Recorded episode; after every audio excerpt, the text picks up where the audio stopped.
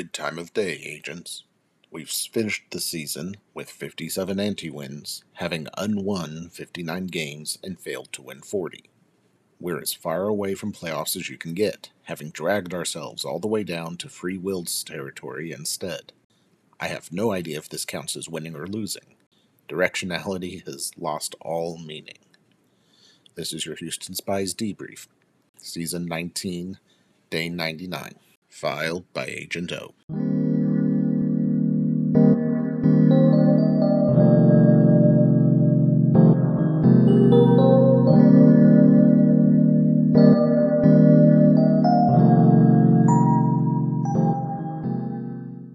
Firstly, it's been announced that the next material playing week will not be an on season. It will instead be taken off, such that off season will last the next three material playing weeks. The usual schedule will resume afterwards, beginning on June 14th. Carmelo Plums, Day 42. Incinerated in front of their old teammates, the Hades Tigers. Ambush pulled Cedric Gonzalez from the Hall of Flame. Not a great player, now that I think about it, over the long term, most of the effect of ambush will be to increase the Tiger's Shadow's E density, considering how unlikely it is to bring in a player good and or loved enough to de-shadow. As a team with extremely heavy shadows due to numerous postseason berths, I think we can sympathize. Avila Guzman was feedback to the Crabs, in exchange for an Alden Cash Money replica. I'm sure the garages are just thrilled to have their last season's will flushed away like that. Dudley Miller was swept elsewhere.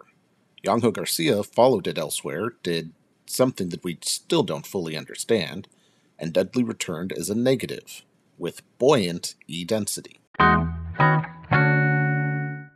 There were no announcements during late siesta, not even the coin dropping by to ominously say play ball again. But hey, at least we got ourselves birdhouses, and hoops apparently. Hoops give a chance for a player to alley oop for an extra score if they come up to bat right after someone just hit a home run. Then they still get to bat in the normal way afterwards. Wait, how do you slam dunk a blitz ball? Birdhouses are doing their job.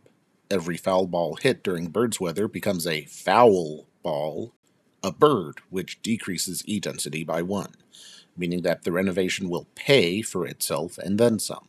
This is absurdly powerful because it's a sustainable source of E density reduction that, so far, seems to have no cap. The two gifts we ended up receiving were soundproof in case of a NAND feedback that did not actually end up happening, and late to the party. Why only two? Well, Cyber, Cyber, S-I-B-R, decided to do a funny and tried to donate from the data witches. Turns out that what they donated was fairy gold, the results screen didn't count it because the data witches weren't technically part of the Internet League, even though the front interface did count it. Also, instead of phones or quills, a bunch of the gifts to other teams instead dropped brooms. We need to get one of those for Comfy. After the season, the squid showed up to apologize for the broom confusion and said it would make it up to us. The audience reaction to this was actually very interesting. Beforehand, several fans had been angry at TGB for misleading with the broom thing. But the squid taking responsibility despite being desperately overworked only made the squid more sympathetic. It turns out that manipulation of the idol board and E density can be done using Wyatt Glover, who has Ego Plus and Attractor, and thus has enough weight to attract the MVP noodle. It isn't quite as easy as it would have been with Chorby Soul, but it saved something like six players from the idol line, but despite our best efforts, Agent Valentine Games was locked away in the vault.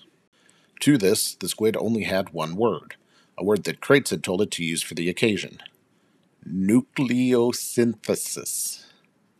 I have several choice words for this, several very strong choice words, but they're, let's say, they're not words I should use in an official filing. I'm filing this audio version late, so I won't go through our plans and wills and blessings, but there's some writing in the margins here that I guess is part of the official filing too. So, when you're in orbit in microgravity, you have no idea which direction is which. If you don't have Windows and a sextant, or a computer that does those calculations for you, you may as well be upside down or sideways from where you started. Without outside input, you have absolutely no way to know which way is up. And if, say, you're coasting through interstellar space, there is no up. Your reference frame is as valid as anyone else's. You have no way of telling. The whole league is upside down, and Yeong-Ho Garcia and other undertakers are screwing about with gravity and density, and it seems likely that glowy purple text's next decree is going to flip it turnways even more. I don't know which direction is winning anymore. I only know which direction the plan is in. By definition, it must be forwards, because it's where we're going. Thank you to Agent O and the rest of the spies for compiling these dossiers. To see them for yourself, go to houstonspies.cyu and look for the debriefings.